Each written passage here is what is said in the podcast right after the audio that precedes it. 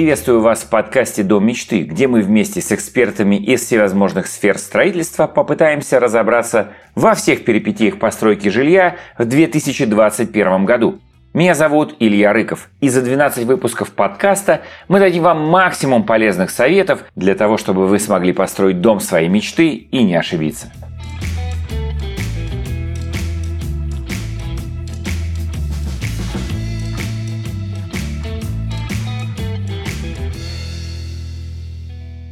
Сегодня мы э, в нашем подкасте «Дом мечты» обсуждаем, как подойти к отделке фасада.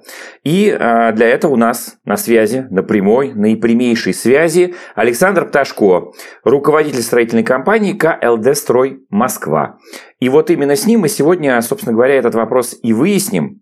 Ну, э, наверное, для любого человека, который строит дом, внешний вид – это самое главное. Ну, практически все начинают строительство, или, по крайней мере, думать о строительстве с того момента, как будет выглядеть мой дом. Какая у него будет крыша и какой будет фасад. То есть, ну, я не знаю, что первично, что вторично, но фасад точно где-то вот прям вот, вот здесь. И вот как разобраться человеку? Вот, э, ему хочется, чтобы домик был вот такой вот, а строить он его еще не знает как. Такой вопрос. Я немножко так вот по-дилетантски его специально задаю, чтобы... И, э, нет, нет, нет, от, отличный вопрос. Э, как раз очень часто возникает проблема именно в том, что люди хотят получить картинку. Это, наверное, самая главная э, ошибка изначального строительства в том, что вместо проекта люди хотят картинку.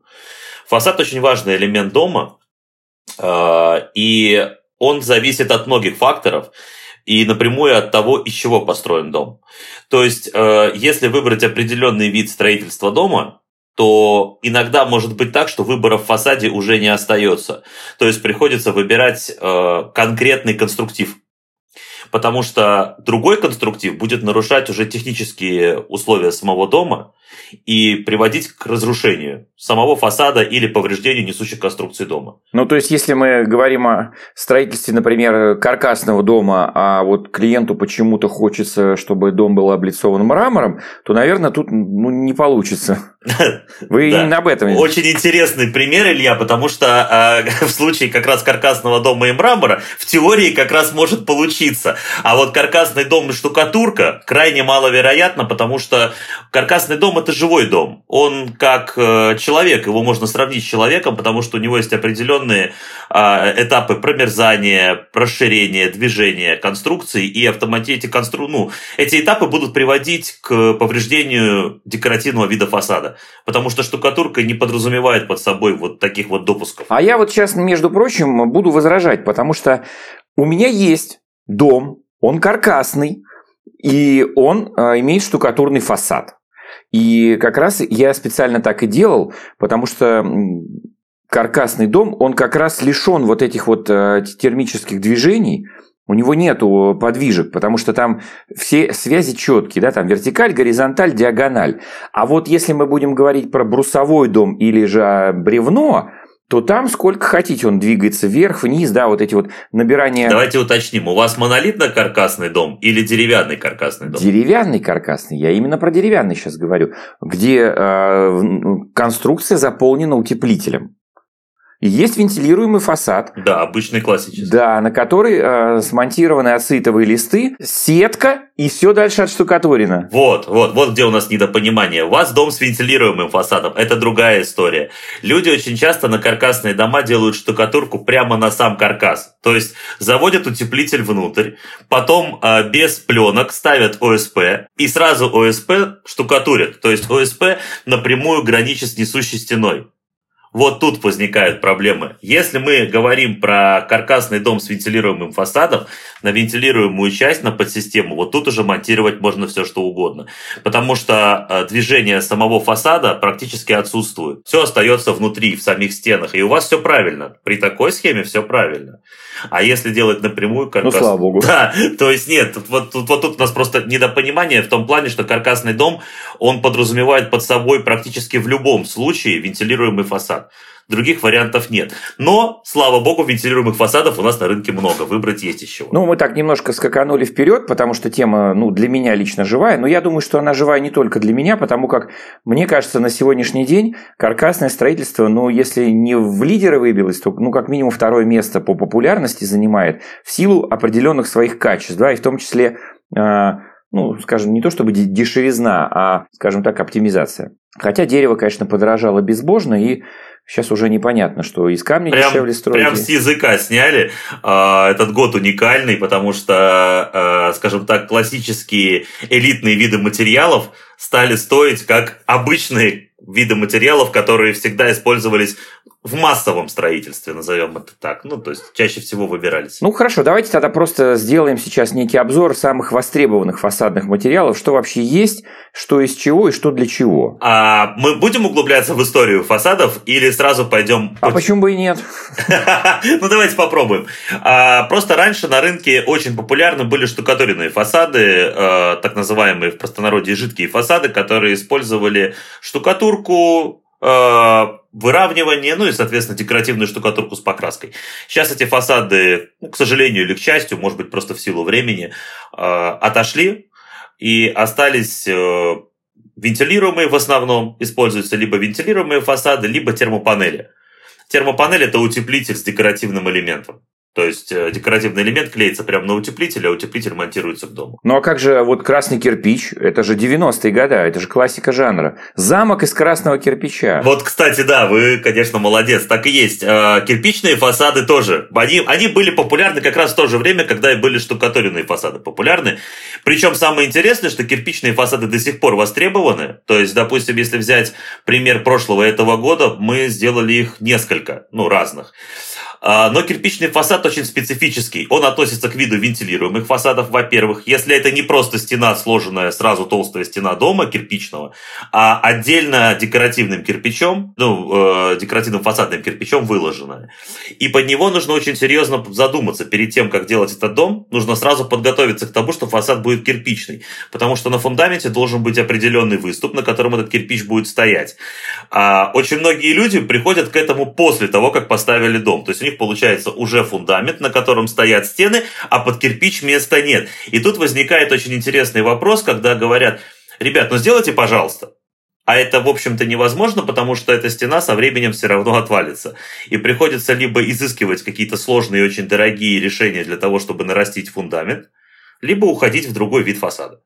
Вот. Но кирпичные фасады до сих пор популярны относительно штукатуренных. Штукатуренные фасады, они все равно отошли, а к кирпичу люди относятся как-то с теплотой и душевной близостью. Все-таки нравится нашим людям кирпич. Но я думаю, что он нравится по той причине, что с фасадом все равно надо как-то его обслуживать, и с ним надо заниматься, перекрашивать как минимум, да? А кирпич... Деревянный, он, да. Да, да, да и штукатурный тоже. Да, и штукатурный вот. тоже, да. А кирпич, он как бы, как, как говорится, он и в Африке кирпич, но а, в свое время вот этот облицовочный красный кирпич, там какая-то кремлевская стена, был заменен на клинкерный.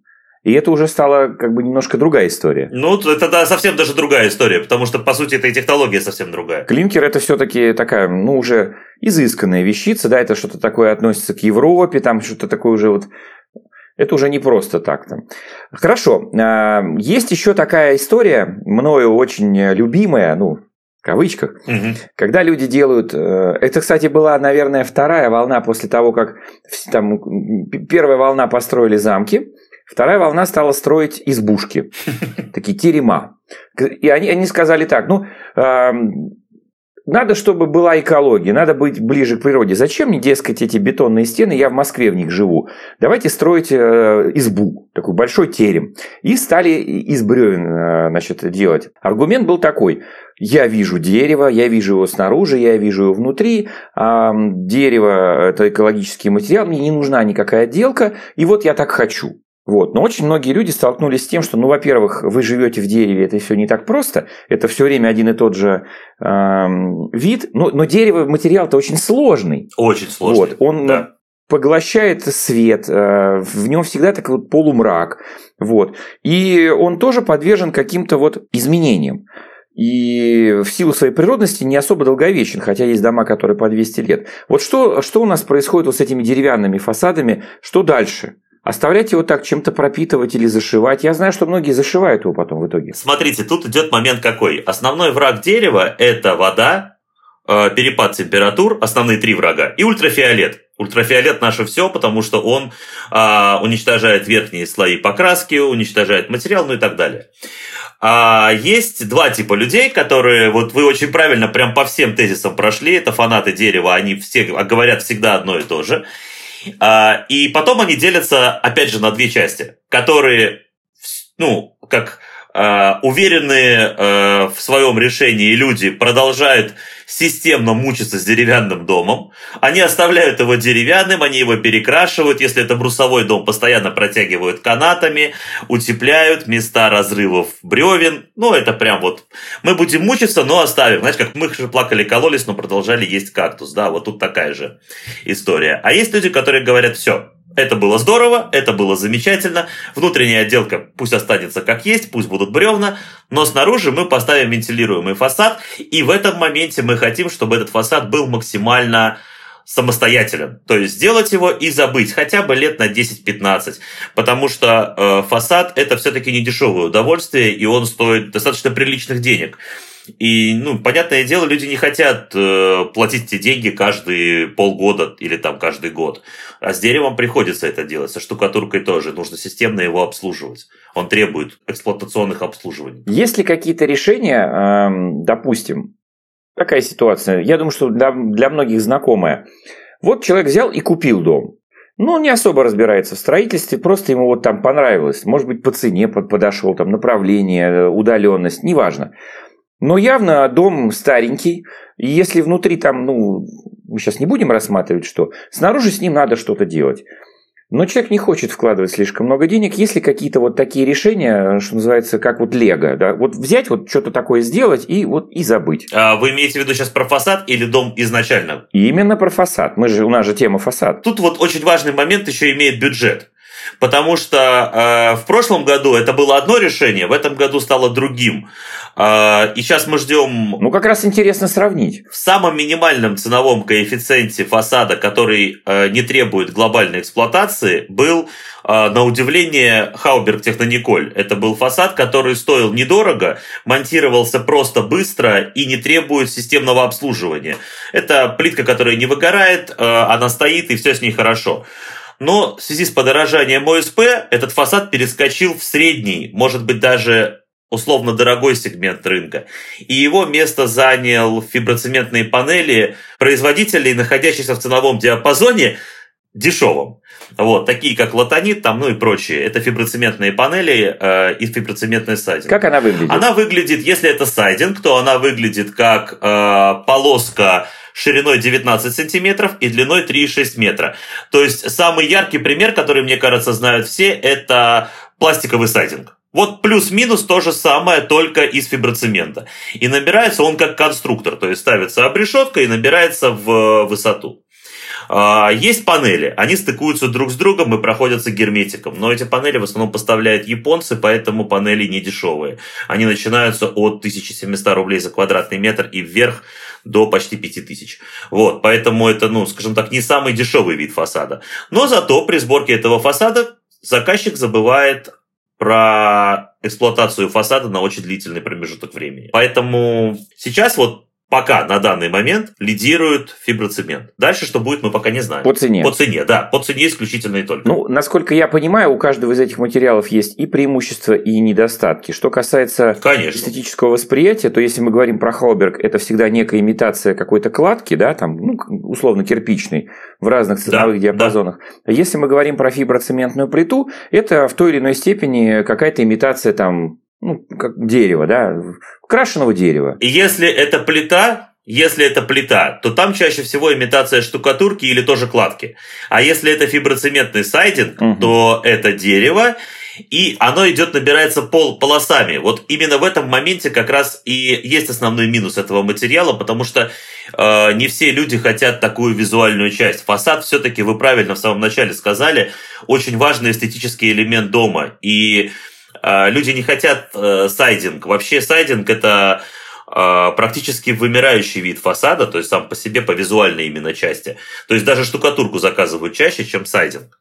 Вот сейчас на данный момент. Ну, видимо, сайдинг это самое бюджетное решение, да? Самое удивительное, Илья, что нет.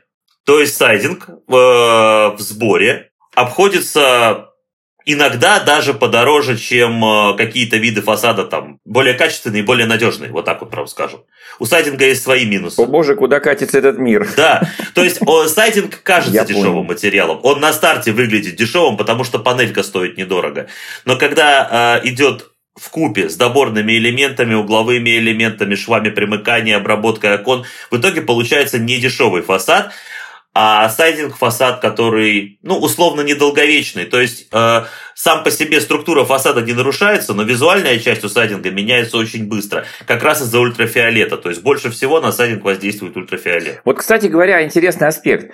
А, многие люди, особенно те, которые вот очень далеки от строительства, но вместе с тем тяга к загородной жизни непреодолимая у них, они вот как-то выбирают и сравнивают материалы по стоимости квадратного метра.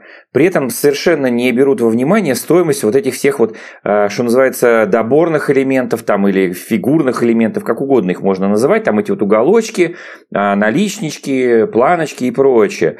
Вот тут производители, конечно, имеют некоторый такой вот буфер для хитрости. И предлагая там материал в, в квадратуре подешевле, добирают, что называется, свою прибыль вот такими вот элементами. Вот кто из производителей, или скажем так, не кто из производителей, а какой из видов материалов тут вот самый хитрый, а какой самый бесхитростный? Смотрите, давайте, наверное, пойдем, попробуем, знаете, как сделать? По такую хронологию из пяти классических видов фасада э, от самого хитрого до самого нехитрого. Угу. Значит, самый хитрый у нас впереди планеты всей это как раз пластиковый сайдинг. Это обычный классический сайдинг. Потом на втором месте идет металлосайдинг. То есть смысл тот же, только металл. А, потом у нас идут фиброцементный сайдинг. А потом, значит, идет, наверное, фиброцементные панели. И все это дело завершает кирпич или штукатурка, потому что вот тут хитрости нет совсем. А как же Хауберг? Ну, Хауберг, он больше идет как раз к вентилируемой части, вот именно к... У Хауберг где-то на третьем-четвертом месте будет. Просто если мы все будем позиции перечислять, это будет очень длинный момент. Мы так коротенечко, да? То есть вот а, самые бесхитростные это кирпич и штукатурка, потому что там хитрить просто не на чем. Есть фактическая квадратура, есть фактические углы, все перевязки одинаковые, все виды работ одни и те же. А вот первые наши, ну, скажем так, лидеры рейтинга, а, они вот как раз и говорят, делают, как вы и сказали, они берут стоимость валовую квадратного метра, а все остальное это такая а, мелким шрифтом написанная в конце договора, что, ребят, ну если вы не купите углы, то не будет вам счастья великого. вот примерно так. Ну вот как обычному человеку разобраться и не ошибиться? Куда ему бежать, за что хвататься? Вот как, как посчитать-то все это? Особенно вот я имею в виду в том, в том случае, когда вот он дом купил уже, у него нет проекта. Если есть проект, то ну да, его можно отправить вот профессионалам, как вы, допустим, и сказать, посчитайте мне вот там три вида материала, и вы это сделаете, правильно я понимаю? А вот нет такого проекта, что делать? Тогда мы с вами должны э, разобраться в некоторых тезисах. То есть, допустим, человек купил дом, его переделывает, это одна ситуация. Или человек сам строит дом и сам будет делать фасад, это другая ситуация.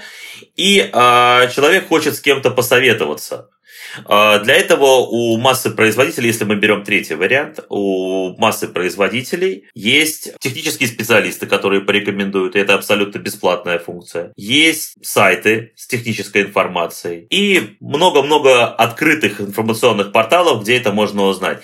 Если человек не хочет, э, ну, скажем так, усложнять себе жизнь и забивать себе голову ненужной информацией, есть э, открытые форумы. Можно прийти, опять же, даже в строительную компанию и бесплатно запросить какую-то рекомендацию. Ну, допустим, мы такую рекомендацию даем. Я знаю массу строительных компаний, которые готовы идти на встречу человеку и объяснить. Ну, почему нет? В этом нет ничего такого сложного. Если это не занимает, конечно, там недели. А это такие вот, ну, там, час-два времени рекомендации, почему нет.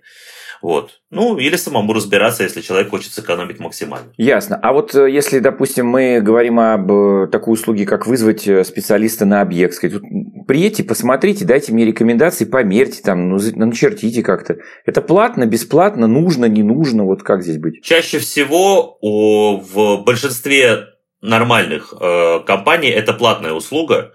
А вы специалисты, это обычно день работы. То есть человек приезжает и день проводит с клиентом. Потом делается смета, и в зависимости от этой сметы уже принимается какое-то решение. Есть даже несколько плюс-минус нормальных компаний, которые делают бесплатно такую услугу, но эта услуга всегда либо очень быстрая, ну, то есть человек приезжает, просто тезисно говорит какие-то вещи, собирается и уезжает. Она направлена в основном на увеличение клиентской базы, не обязательно даже доводя клиента до конкретного какого-то заказа. Вот. А бывает, э, ну, скажем так, условно-жульническая схема, когда человек приезжает, говорит, что это бесплатно. Мы, мы сталкивались с такими компаниями. Я не буду их называть, просто, ну, они есть. А, а потом э, заказчик узнает, что там, через 2-3 недели, что он, оказывается, должен деньги за какую-то информацию. Или он обязательно должен за, произвести заказ. А, к сожалению, в основном это чаще всего направлено на пенсионеров, потому что именно они а, вот в этот момент говорят, ну раз должны, значит давайте заказывать.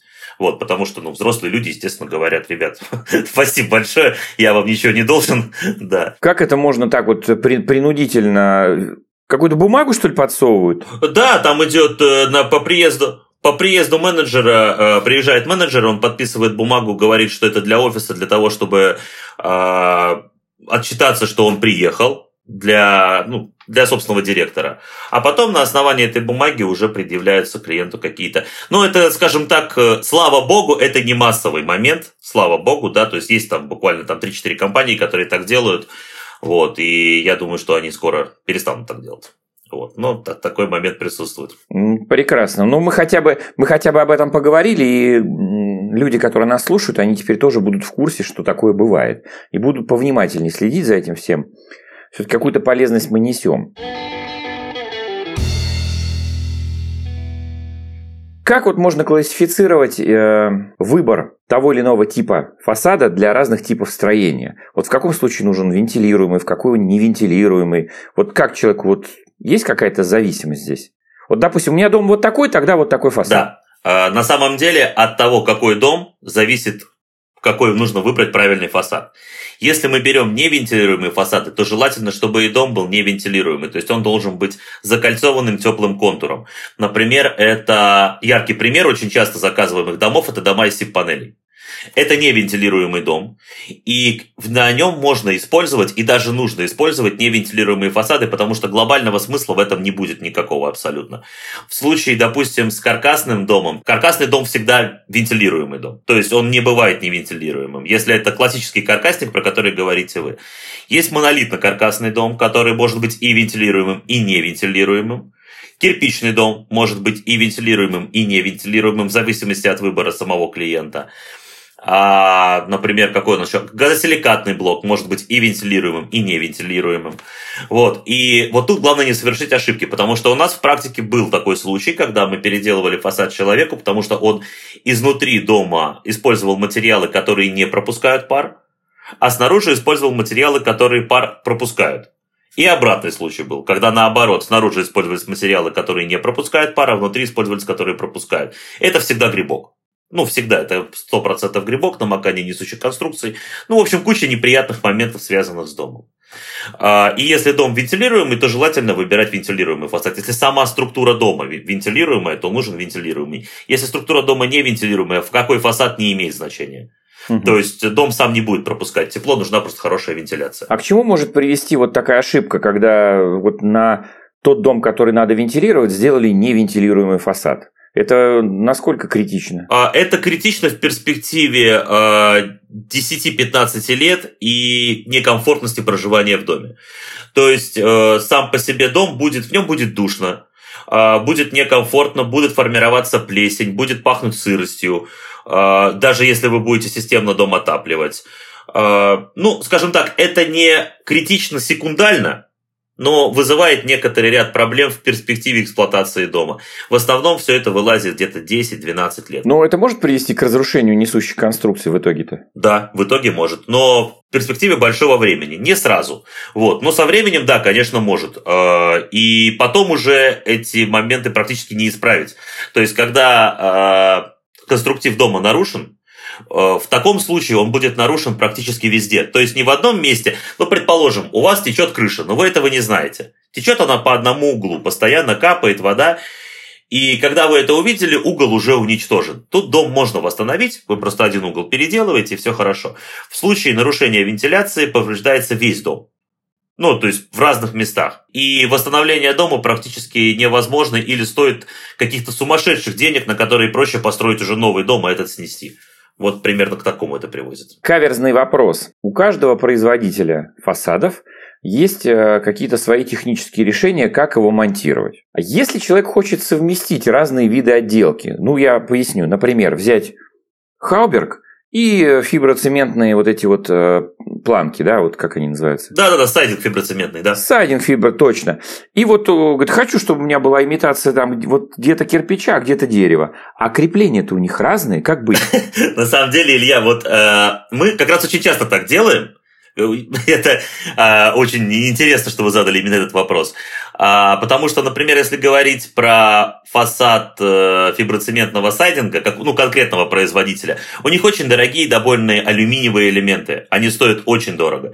И мы чаще всего стараемся использовать третьи материалы, которые выделяют углы, выделяют окна, чтобы уйти от именно примыкание углов.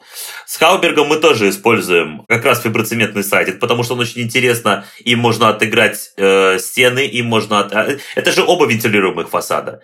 Там на углах ставится специальный стык деревянный, если э, подсистема деревянная, если подсистема идет металлическая, оцинкованная, то этот угол собирается из оцинковки. И к нему приходит Хауберг, допустим, ну, если мы пойдем по вашему примеру, он приходит к углу и заходит чуть-чуть внутрь, а фиброцементный сайдинг используется как нашлепка, как внешнее обрамление. И стыкуется вот таким вот образом, просто внешним углом. То есть получается все идеально. Очень красиво, получается очень красиво и очень функционально.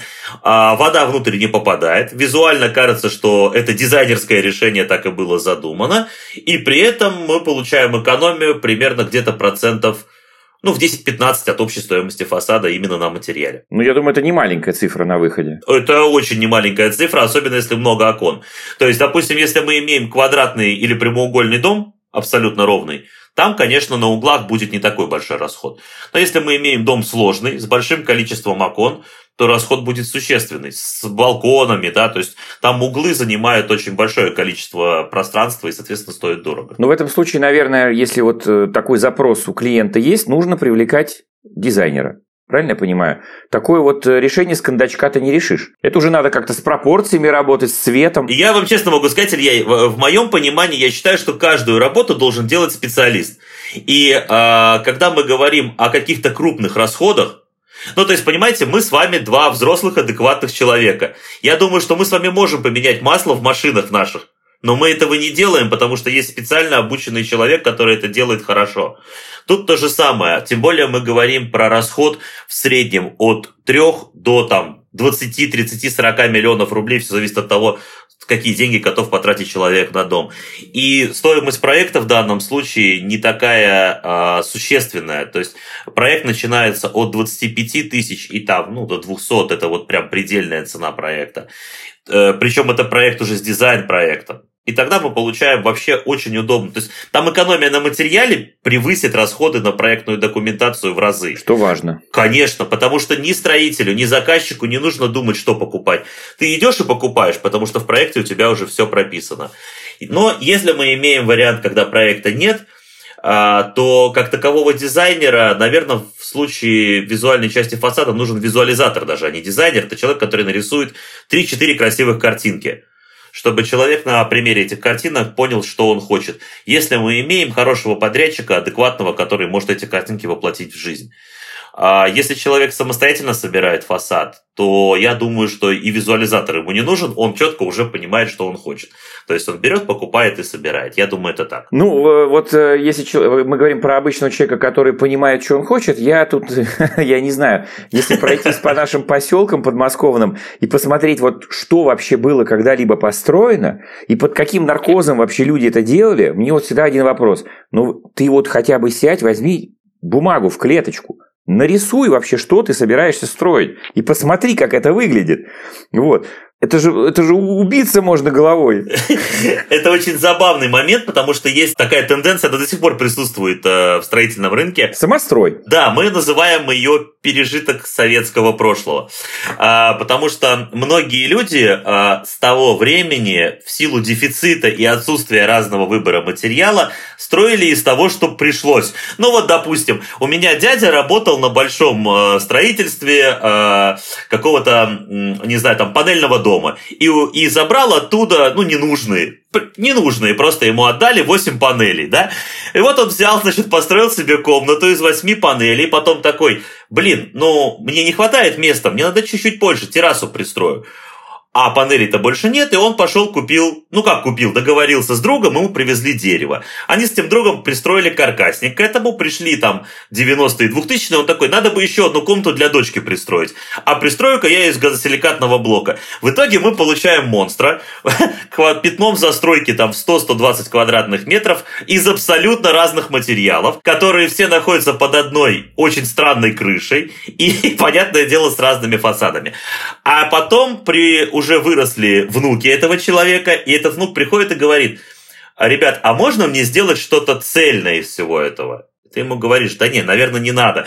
Оно вот так вот стоит, как стоит, и слава богу, не надо это трогать. Давай лучше сначала построим. Но бывают такие люди, которые говорят, нет, это родовое гнездо, трогать его нельзя, давай что-нибудь с ним сделаем. Но любое такое строительство очень дорогое и малоэффективное, потому что нести гарантию за соединение несоединяемого практически невозможно. Но такое бывает. Это очень забавно. Это, наверное, самая типичная ошибка. Вот, да. Мы же как аборигены. Да? Абориген должен уметь все. Строить дома себе, шить одежду, готовить еду, охотиться. Иначе он просто умрет. Да, вот и да, мы да. вот аборигены из 90-х. Ну да, забавно. Да, да. Последний провокационный вопрос. Есть ли у вас собственный дом, и какой у него фасад? У меня дом сейчас в данный момент строится, и фасад у него фиброцементные панели со штукатуркой с элементами штукатурки, и это моя боль, потому что я не хотел штукатурку. Ее хотела моя супруга, я не смог ее переубедить, потому что э, видите, как интересно бывает.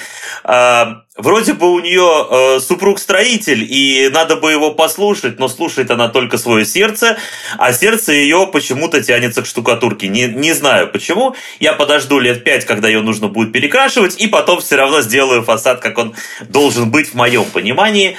Но это фиброцементные панели и штукатурка, потому что э, стилистика дома подразумевает именно такую отделку. Но это осознанный выбор, конечно. Ну, э, сердце, оно на то и сердце, чтобы, так сказать, э, управлять. А муж-строитель может только подстроиться и предложить техническое решение к этому. Да, вы правы, абсолютно так и есть. Как всегда, у нас э, э, по-другому не получается. Вот. Все равно же больше времени в доме э, находится супруга, поэтому нужно делать так, как хочет она, чтобы она радовалась. Это прекрасно. Ну что ж, друзья мои, я считаю, что мы сегодня раскрыли тему фасадов, э, поговорили, какие они бывают, э, что для чего применяется, какие бывают ошибки, как можно совмещать разные типы фасадов, немножко даже углубились в историю. Я думаю, что в целом было это очень интересно и познавательно. Поэтому мои рекомендации подписываться на наш подкаст. У нас будет еще очень много всяких интересных тем. Э, следите за событиями. Ну, а мы с вами прощаемся. Рыков Илья, Александр Пташко. До новых встреч. Всего доброго!